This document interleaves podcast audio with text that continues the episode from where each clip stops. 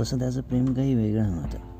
म्हणजे आजच्या कथेमध्ये जो आपला मेन हिरो आहे अभिनेता तो काही वेगळ्या पद्धतीने प्रेम करत होता असं काही नाही. पण त्याच्यासाठी नव्हे तर संपूर्ण तालुक्यासाठी त्याच्या प्रेमाची नवीन एक अशी कहाणी एक अशी वेगळी ख्याती निर्माण झालेली की त्यांचं प्रेम आता त्या पूर्ण तालुक्यात अमर झालेलं. आता ही कथा आमच्या गावच्या म्हणजे माझ्या गावाच्या शेजारच्या गावातली शाळेमध्ये दोघे एकत्र होते. अच्छा दोघे कोण? विनय मुलाचं नाव. तसं शांत पण मुलींचं ना त्याचं कधी जमलं नाही. आणि स्पेशली त्या एका मुलीशी. शाळेमध्ये दोघे एकमेकांचे कट्टर वैरी होते. आता तुम्ही म्हणाल यार प्रत्येक प्रत्येक स्टोरीमध्ये बघितलं तर तसंच असतं. हिरो पहिल्यांदा विलनच असतो यार. म्हणजे मुलीच्या आयुष्यात. पण नंतर तो हिरो बनतो. नाही. म्हणजे तसं काही होणार नाही असं नाही आहे पण पुढे जाऊयात. नाही का? ती त्याला शाळेमध्ये बैलाशिवाय हाक मारत नव्हती आणि तो तिला म्हैस.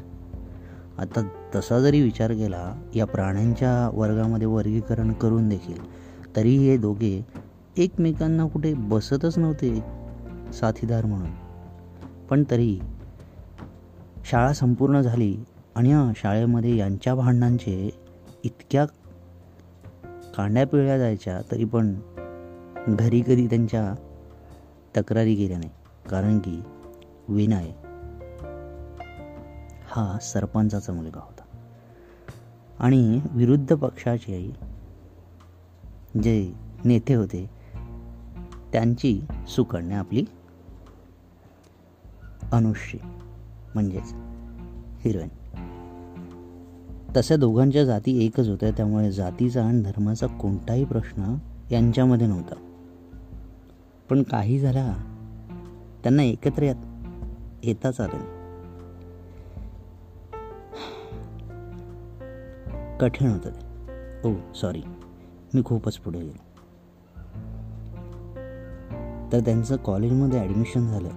कॉलेजचं शिक्षण तालुक्याच्या ठिकाणी एका चांगल्या कॉलेजमध्ये झालं.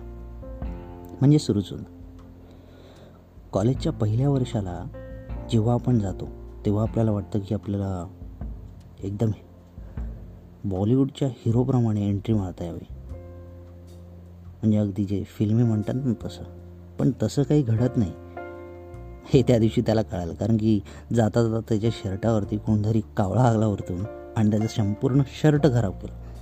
इतका वैतागलेला विनाय की खूपच. जाता जाता त्याने पाण्याची बॉटल घेतली आणि शर्ट धुवला आणि गेला. गेल्यानंतर पहिल्यांदाच रिक्षामध्ये रिक्षात बसण्यावरून भांडण सुरू झालं. ऑफकोर्स अनुष्ठित होती. ती दोघेही मागे हटण्याचा काही दोघे मागे हटतच नव्हते अर्थात. शेवटी रिक्षावाला बोलला दोघे एक अर्ध्या अर्ध्या सीटवर बसा. आणि कसं तर नेलं विचाराने. मध्यस्थी करून. हा. मग शेवटी दोघांना त्याने कॉलेजमध्ये उतरवलं. आत्ता इथे सुट्ट्यांवरून भांडण होतील असं वाटत होतं त्या रिक्षावाला. आणि कदाचित नाही तर ते होणारच होतं पण तेवढ्यात विनयचा आपला शाळे मित्र रघु तिथे आला आणि वाचलं. रघुला काही काम होतं त्यामुळे तो लवकर निघून आलेला बाईकवरती. आणि विनय थोडा नेहमीच्याच टायमावरती आलेला.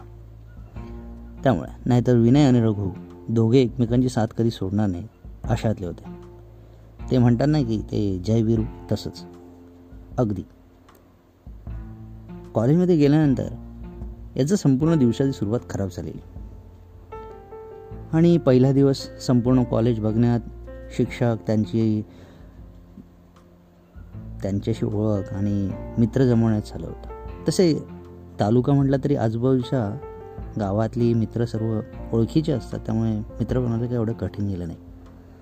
विनय तसा खूप शांत आणि म्हणजे शांत नाही म्हणजे तसा शांत जो कोणाच्या आध्यात्मध्येच नाही. पण जर त्याच्या नात्याला कोणी लागलं तर मग काही खेळ नाही.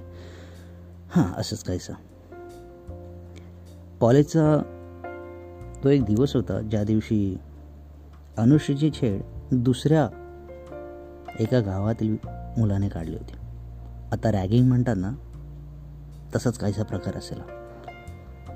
हे विनयला नंतर कळालं. विनयला माहीत नाही कसला राग आला. आत्ता दरवेळेस हा तिच्याशी वाढणारा दुसऱ्या एका मुलाने तिची छेड काढली म्हणून याने चक्क त्याला घरी जाऊन मारलेलं आहे त्याच्या. आता कुठला असा मुलगा आहे एवढं सगळं करेल? अनुषला याचा काही थांगपत्ताही नव्हता. आणि विनयलाही काही कळालं नाही की मी असं का केलं? त्या मुलाला घरी जाऊन मारल्यानंतर त्याच्या आईबाबांना सांगितलं याने पुन्हा जर आमच्या गावातल्या कोणत्याही मुलीला छेडलं तर याला आता घरी येऊन मारलंय? परत तुम्हाला सकट मारेन. म्हणजे म्हणजे आईबाबांना पण दोघांना मिळून मारेन मुलं. आईबाबा घाबरले होते मुलगा पण घाबरला होता. मजबूतच मारलेलं तसं त्याने त्याला. जेव्हा अनुश्रीला ही घटना कळाली तेव्हा अनुश्रीला माहीत नाही काय झालं. ती त्याला शोधत होती. जाऊन तर पहिल्यांदा त्याच्याशी भांडण्याचा विचार होता कारण की मला बोलला होता तुला जाऊन काय करायची गरज होती त्याला? मुली कधी कधी वेडसर वागतात माहिती आहे का? त्यातलाच हा प्रकार होता. पण तिने जसं त्याला त्या दिवशी समोर बघितला त्या दिवशी ती गप्प झाली. पहिल्यांदा त्याला बैल न बोलता गप्प झाली. आय मीन मलाही माहीत नाही असं का झालं.